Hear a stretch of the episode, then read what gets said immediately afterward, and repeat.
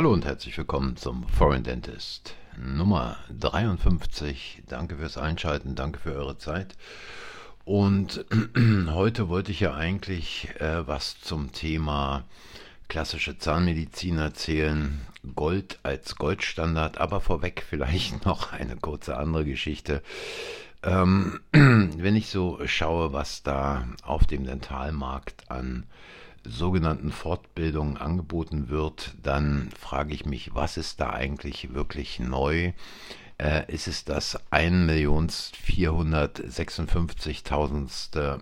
Mikro, Mikro, Mikro, noch mehr Mikro, Composite, ähm, das äh, 4 Milliardste irgendwie, was weiß ich, adhesiv und äh, ein 300.000stes neues Implantat.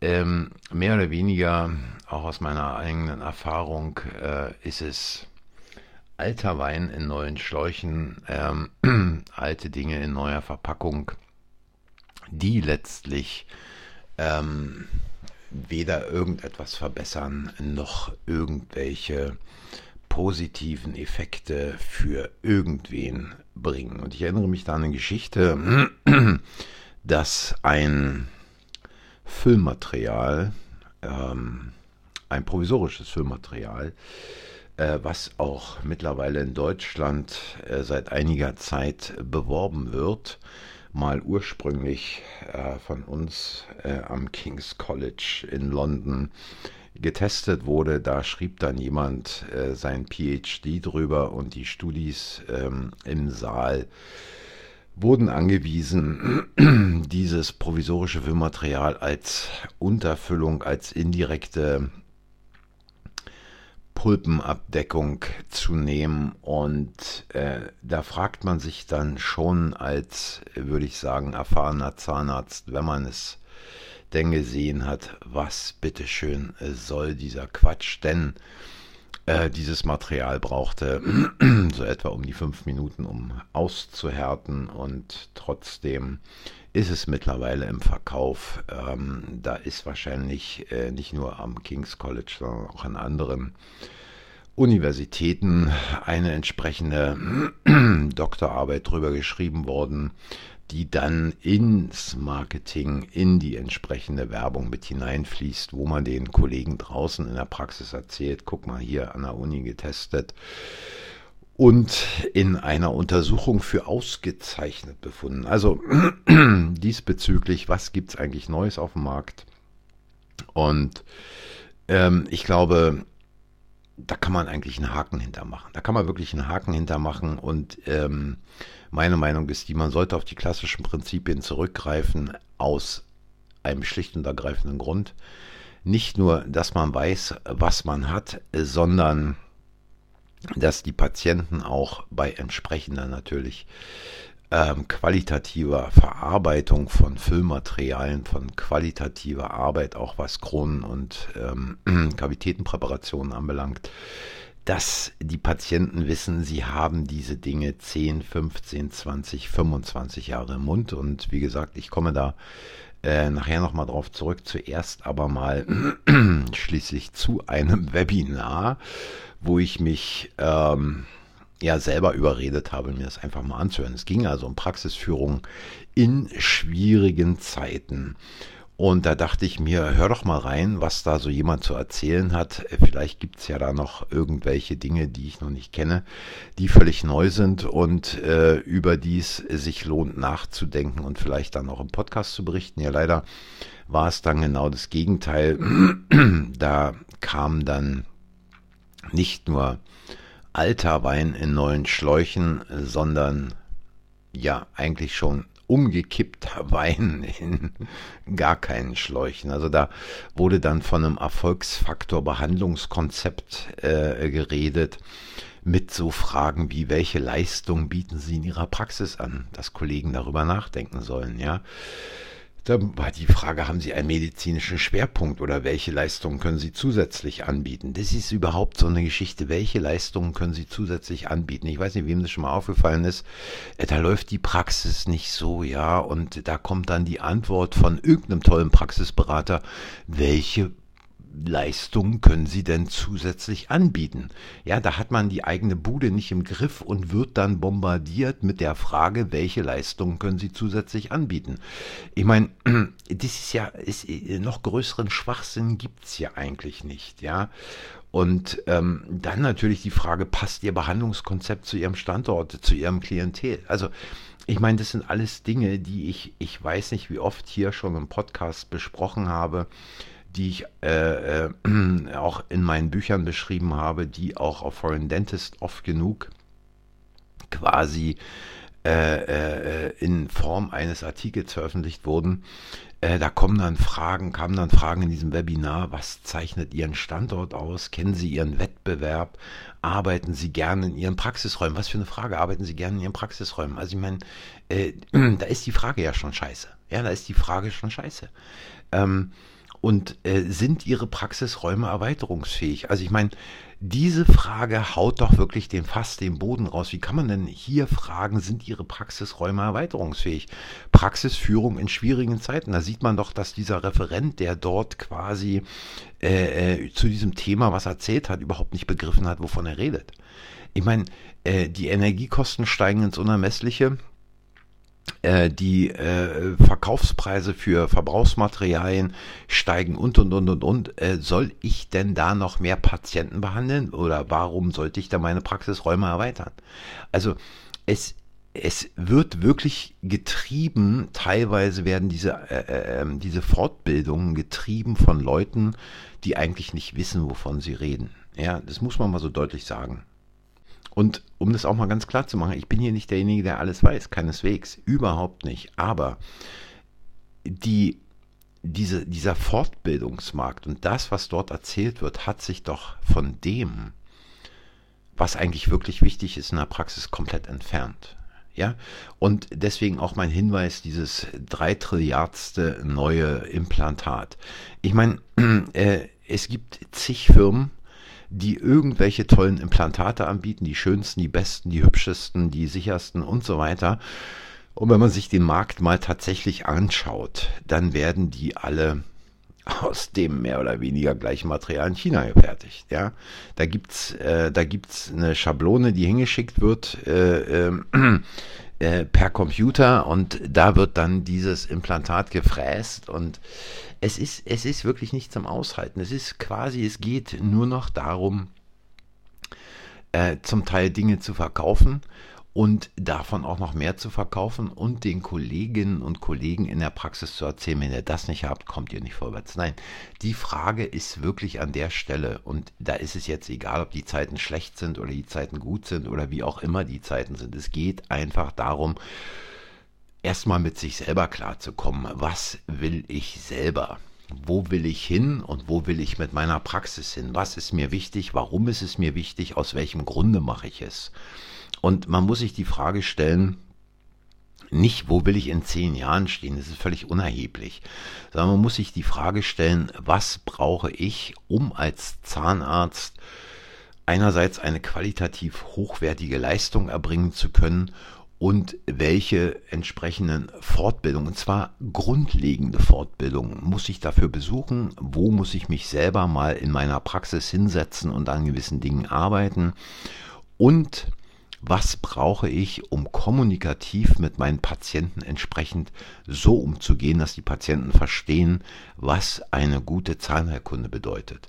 Und gute Zahnheilkunde, um das mal klipp und klar gleich zu sagen, heißt nicht irgendwo eine Plastikfüllung irgendwo in, in den Mund reinzuschmeißen. Und ich hatte lange Diskussionen äh, mit, mit, mit einigen Kollegen, die sagen, ja, aber heutzutage kann man doch prima Kompositfüllungen, tralala, pipapo und so weiter machen. Ja, ist ja alles in Ordnung. Wenn ihr euch die selber machen lasst und wenn ihr äh, auch genügend Patienten findet, die diese Sachen toll finden, alles in Ordnung, macht weiter so. Ob es äh, letztlich äh, in den nächsten Jahren so weitergehen wird, wo Patienten auch für eine Composite-Füllung Geld bezahlen, ich bin mir nicht sicher, insbesondere weil Composite-Füllungen, und ich glaube, da äh, muss man überhaupt nicht diskutieren, längst nicht so stabil sind wie andere Füllungen. Ich rede da nicht von Amalgam. Also ich bin, weiß Gott, nicht jemand, der sagt, macht mal Amalgam rein. Immerhin habe ich 92 aufgegeben, überhaupt Amalgam zu legen. Und ähm, das kann man, äh, das kann man auch nachlesen in, in dem Buch, äh, in dem einen die privatzahnärztliche Praxis, wie und warum und weswegen und so weiter will ich hier überhaupt nicht ausführen. Aber ähm, man muss doch, man muss doch wirklich die grundlegenden Dinge drauf haben. Und von grundlegenden Dingen, von denen ich da rede, da gehört eben auch zu, ich habe es neulich schon mal erwähnt in einem Podcast, da gehört eben auch dazu, dass man bei Patienten, die auch nur annähernd irgendwo ein Problem haben können mit ihrem Kiefergelenk, dann sagt, hier wird ein Gesichtsbogen äh, verwendet. Und äh, da reicht es eben nicht aus, irgendeinen, für eine Krone irgendeinen Clip-Clap-Artikulator zu nehmen. Ganz einfach. Und äh, jeder, der das macht, ähm, kommt in die Lage, dass es früher oder später Probleme beim Patienten gibt. Ich habe genügend dieser Patienten gesehen, wo man da nicht drauf geachtet hat. Und deswegen habe ich da auch eine ganz klare Meinung. Aber äh, weiter zu diesem äh, Webinar. Da ging es dann also auch um den Erfolgsfaktor Patientenservice. Ähm, neben der medizinischen Leistung ist der Patientenservice eine Möglichkeit, dem Patienten den Weg in die Praxis zu erleichtern oder angenehmer zu machen. Auch hier, Kinder, das sind alles abgedroschene Phrasen. Ähm, da wird dann irgendwas in die Welt geblasen. Äh, Patientenservice eine Möglichkeit, dem Patienten den Weg in die Praxis zu erleichtern. Ja, also ähm, nee, äh, das ist doch völlig klar, dass ich irgendeinen äh, Service für meine Praxis definiere, wie auch immer der aussieht, damit der Patient quasi begreift, jawohl, hier kümmert man sich. Und dazu gehört eben nicht die App, wo man 24 Stunden irgendeinen Termin buchen kann. Entschuldigung mal, äh, das ist doch, es, es macht doch überhaupt gar keinen Sinn. Ja, und ähm, die Sache ist die, dass man äh, quasi ähm, auch nicht die Frage stellen muss, welchen besonderen Service bieten Sie Ihren Patienten an. Es muss eine runde Geschichte sein, die quasi abgestimmt ist auf das, was der Patient, nicht nur was der Patient haben will, sondern was ich mir persönlich auch unter einem Service vorstelle. Also ich kann es nochmal kurz hier äh, äh, sagen, dass ich aufgrund äh, vieler, vieler, vieler, vieler Reisen ähm, mich einfach mal gefragt habe, was bieten eigentlich verschiedene Hotels, was bieten Airlines und so weiter an. Nicht heute, heute ist es alles nur noch Schrott. Heute gibt es keinen Service mehr. Heute ist man da quasi nur noch Bewegungsmasse, die zu zahlen hat, die von A nach B gekutscht wird. Genauso in Hotels, da ist man jemand, der irgendein Bett füllt. Nee, es gab mal andere Zeiten wo wirklich Service gelebt wurde. Und da muss man äh, sich einfach mal grundlegende Fragen stellen. Wie gesagt, was will ich eigentlich als Zahnarzt? Wo will ich hin? Ähm, was brauche ich, um dorthin zu kommen? Und da muss man auch diese Zieldefinition, die ich häufig genug gebracht habe, auch mal für sich selber durchgehen und zwar richtig, richtig weit runter und sich fragen, aus welchem Grund will ich das eigentlich machen? Ja, weil ich viel Geld verdienen will, ist okay. Wenn man viel Geld verdienen will, ist völlig in Ordnung. Oder vielleicht um persönlich quasi mich weiterzuentwickeln. Aus welchem Grund will ich mich weiterentwickeln? Ja, ähm, und äh, solche Sachen, die man hinterfragen muss, dann muss man sich auch fragen, nicht nur, ähm, was will ich, sondern was, welchen Einfluss hat es, wenn ich jetzt irgendein Ziel verfolge? Welchen Einfluss hat es auf meine Umgebung? Also beispielsweise auf meine Familie, auf meine Mitarbeiterinnen, auf meine Patienten und so weiter und so weiter. Kann ich dieses Ziel überhaupt selbst erreichen? Oder ist dieses Ziel vielleicht zu groß? Brauche ich dazu viel, zu viele Leute, um dieses Ziel zu erreichen? Und wenn dieses Ziel zu groß sein sollte, zu weit weg sein sollte, welche Zwischenziele kann ich denn dann da quasi äh, mir selbst setzen. Und die Frage ist natürlich, wie sieht es eigentlich aus, nachdem ich das Ziel erreicht habe? Das heißt, mich selber auch mal in diese Position hineinbringen. Ich habe jetzt das Ziel erreicht. Was sehe ich da? Was höre ich da? Was fühle ich da? Wie fühle ich mich, wenn ich dieses Ziel erreicht habe? Ja? Und dann mal aus dieser Position zurückzuschauen, wie habe ich dieses Ziel erreicht? Welche Schritte bin ich da gegangen? Also ich habe da ausreichend viel zu publiziert äh, in schriftlicher Form und in mündlicher Form. Und wer da Fragen hat, kann mir hier auch gerne eine Nachricht hinterlassen und ähm, dann können wir ja gerne darüber reden. Aber äh, was da im Prinzip heutzutage angeboten wird in diesen sogenannten Fortbildungen, ähm, da fällt mir schon wirklich der Bohrer aus der Hand, ja, um es mal so zu sagen. Apropos Bohrer aus der Hand, ich will jetzt hier gar nicht weiter darauf eingehen, nachdem der Kollege dann auch noch da über Qualitätsmanagement sprach und wie wichtig dann dieses künstliche Qualitätsmanagement äh, äh, letztlich, was es für ein Blödsinn ist. Ich meine, äh, niemand musste irgendwann irgendeinem Zahnarzt mal erzählen, wann er den Steri sauber macht oder äh, wie er sterilisiert oder was da zu kontrollieren ist, bis dann irgendwelche Heinis auf den Gedanken kamen, mit ISO 9000 kann man viel Kohle machen, da kann man neue Berater einstellen, da kann man den Leuten das Geld aus der Tasche ziehen und was dann quasi auch erfolgreich von den sogenannten Standesvertretern äh, quasi übernommen wurde, ohne wirklich sich mal zu hinterfragen, ob es denn nicht vielleicht eher auf eine fachliche Qualifikation als auf so ein Pillepalle ankommt. Ich will damit nicht sagen, dass beispielsweise es nicht wichtig ist, eine gewisse standardisierte Röntgenentwicklung zu haben oder auch eine standardisierte, einen standardisierten äh, Sterilisationsvorgang und so weiter. Aber mein Gott, äh, was steht da alles in Listen drin, was abgehakt, unterschrieben und äh, irgendwo besprochen werden muss? Es ist ja einfach nur lächerlich. Wie dem auch sei, ähm, äh, dies ist das eine und ähm, das ist natürlich eine Sache, wo ich sagen könnte, da äh, würde dieser Podcast ähm, äh, hier über Stunden gehen, wenn ich dieses Thema noch weiter auswälzen wollte.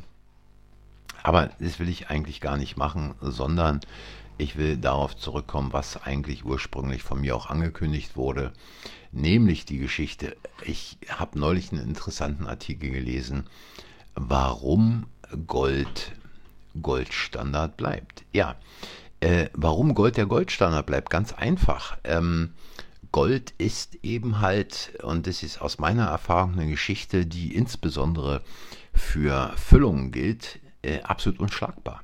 Das heißt natürlich nicht, dass jedes Gold-Inlay gleich immer Sahne ist, weil um in Inlay zu präparieren, muss man verdammt hart dran arbeiten, dass man die Präparationsform entsprechend hinbekommt. Da muss man wissen, wie es geht, da muss man üben, üben, üben, üben und nochmals üben. Und dann braucht man natürlich auch ein Labor, was diesen Standard erfüllen kann. Und man braucht die richtige Legierung. Also man kann jetzt nicht mit irgendeiner Goldlegierung da anfangen, sondern man muss natürlich wissen, was nimmt man und äh, was ist da wirklich angebracht äh, in diesen Zahn äh, einzubringen. Und ich kann es immer nur wieder sagen, die Langzeiterfolge sind einfach genial. Und das ähm, bestätigt sich hier auch in diesem Artikel, der übrigens interessanterweise äh, in der ZM Online veröffentlicht wurde, ähm, bestätigt sich also auch in dieser Untersuchung, dass also Goldfüllungen im Prinzip über Jahrzehnte im Mund bleiben. Das Gold natürlich ohnehin ähm, auch bakterizid wirkt und äh, dass diese Konstruktion, diese Rekonstruktionen äh, des Nonplusultra sind. Ähm, da ist es natürlich so, da kommt jetzt der eine oder andere und sagt, ja, nee, Moment, aber kein Patient will da mehr Gold haben. Ja, bin ich anderer Meinung. Wenn man den Patienten entsprechend aufklärt, dann gibt es ausreichend viele Patienten, ähm, die sehr wohl den Unterschied erkennen zwischen einem Goldinlay und irgendeiner Plastikfüllung da im Mund und die auch gern bereit sind, und da kommen wir jetzt auf diesen, diesen Punkt des, oh, äh, die Patienten wollen ja nicht so viel Geld ausgeben, dann nehme ich lieber 100 Euro für eine Plastikfüllung als jetzt vielleicht 4, 5, 600 Euro für ein Goldinlay. Ja, Patienten sind auch bereit, das auszugeben, äh, wenn sie erkennen, dass dieses Goldinlay eben über Jahrzehnte im Mund bleibt und man da eben nicht mehr an diesen Zahn ran muss. Ja? Ähm, und nicht jeder, nicht jeder sagt, ich will weiß wie einen amerikanischen Gartenzaun haben. Nochmal abgesehen davon, dass ich habe kürzlich aus irgendeiner, aus irgendeiner Klinik, die haut den Patienten nur so reihenweise Implantate rein und auf diese Implantate dann Brücken von 6 nach 6 ähm, mit Keramik wo es im Prinzip überhaupt gar keine Kauflächen mehr gibt. Die sind einfach nur noch flache, äh, platte Kronen, so nach dem Motto, da kann am wenigsten schief gehen, da gibt es keinen Höcker, wo es hakt oder irgendeine Fissur, wo ein Höcker reinkommen könnte und der dann in der Seitwärtsbewegung nicht richtig funktioniert. Einfach schreckliche Dinge, die mit Zahnheilkunde überhaupt aber auch gar nichts mehr zu tun haben, sondern ein wundervoll angefertigtes, auch wirklich unter gnatologischen Kriterien angefertigtes äh, Gold-Inlay ist nach wie vor es Nonplusultra in der Zahnmedizin, kann man mir sagen, was man will. Und äh, diese Ränder, auch diese Kronenränder, wenn man eine Goldkrone macht, die Kronenränder fantastisch über Jahrzehnte. Und ähm, ich meine, natürlich, keine Frage, ähm, äh, eine entsprechende äh, Konstruktion, äh, egal ob es jetzt beispielsweise äh, eine Krone ist oder aber beispielsweise auch ähm, irgendeine andere äh, Rekonstruktion, die man jetzt in Keramik macht, ist natürlich wenn man es richtig macht und es auch entsprechend anpasst, ästhetisch wunderbar, keine Frage. Nur auch hier gilt letztlich gerade bei Frontzahnrekonstruktionen, äh, wenn ich nicht weiß, wie es geht, kriegt der Patient seine seinen Zahnfleischrückgang nach einem halben, nach einem Dreiviertel, spätestens nach einem Jahr, da kann der Rand noch so glatt äh, sein, also von der Konstruktion her, wenn ich den Übergang zwischen Zahn und Krone nicht entsprechend in der Lage bin zu gestalten, dann hat auch das keinen Sinn. Natürlich gilt es auch für eine Goldkrone äh, äh, oder für ein Goldinlay, aber da komme ich wieder darauf zurück, wirklich auf die fachlichen Fähigkeiten, dieses Üben, dieses Probieren, dieses sich selber hinterfragen und zu schauen, ist es wirklich der Kronenrand, äh, den ich da haben will? Gibt es eine positive, eine negative Stufe oder gleitet die Sonde einfach, ohne dass man merkt, äh, ohne dass man den Unterschied zwischen Rekonstruktion, Restauration und Zahn bemerkt, gleitet die ähm, Sonde darüber oder nicht? Ja, wie gesagt, für mich bleibt Gold genauso der Goldstandard. Natürlich nicht für eine Frontzahnkrone, ist klar, dann man Keramik.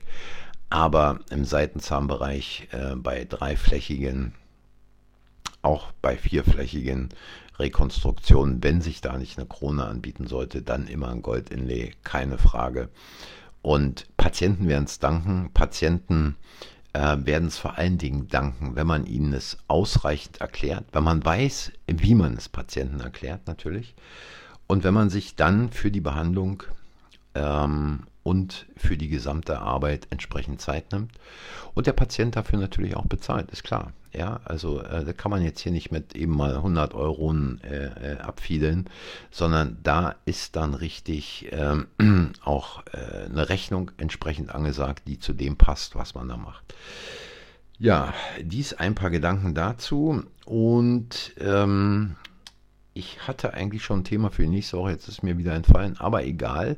Ach so, ja, nächste Woche wollte ich was machen zum Thema Praxisabgabe. Was sollte man eigentlich dabei beachten, wenn man seine Praxis verkaufen will, gerade in der heutigen Zeit, wo also die Praxen nicht mehr unbedingt hinterfragt werden, ähm, wie geschnitten Weißbrot, sondern wo es dann auch ein bisschen schwieriger wird. Worauf sollte man da achten? Was sollte man tun? Und in diesem Sinne sage ich für heute erstmal Danke fürs Zuhören, danke für eure Zeit. Wie gesagt, Anmerkungen, Kritiken und äh, auch Fragen gern als Nachricht, wie immer der Link unten in der Beschreibung. Und wenn es euch gefallen hat, hinterlasst ein Like, abonniert den Kanal, sagt anderen, dass der Kanal existiert und ich sage bis zum nächsten Mal, macht's gut. Tschüss.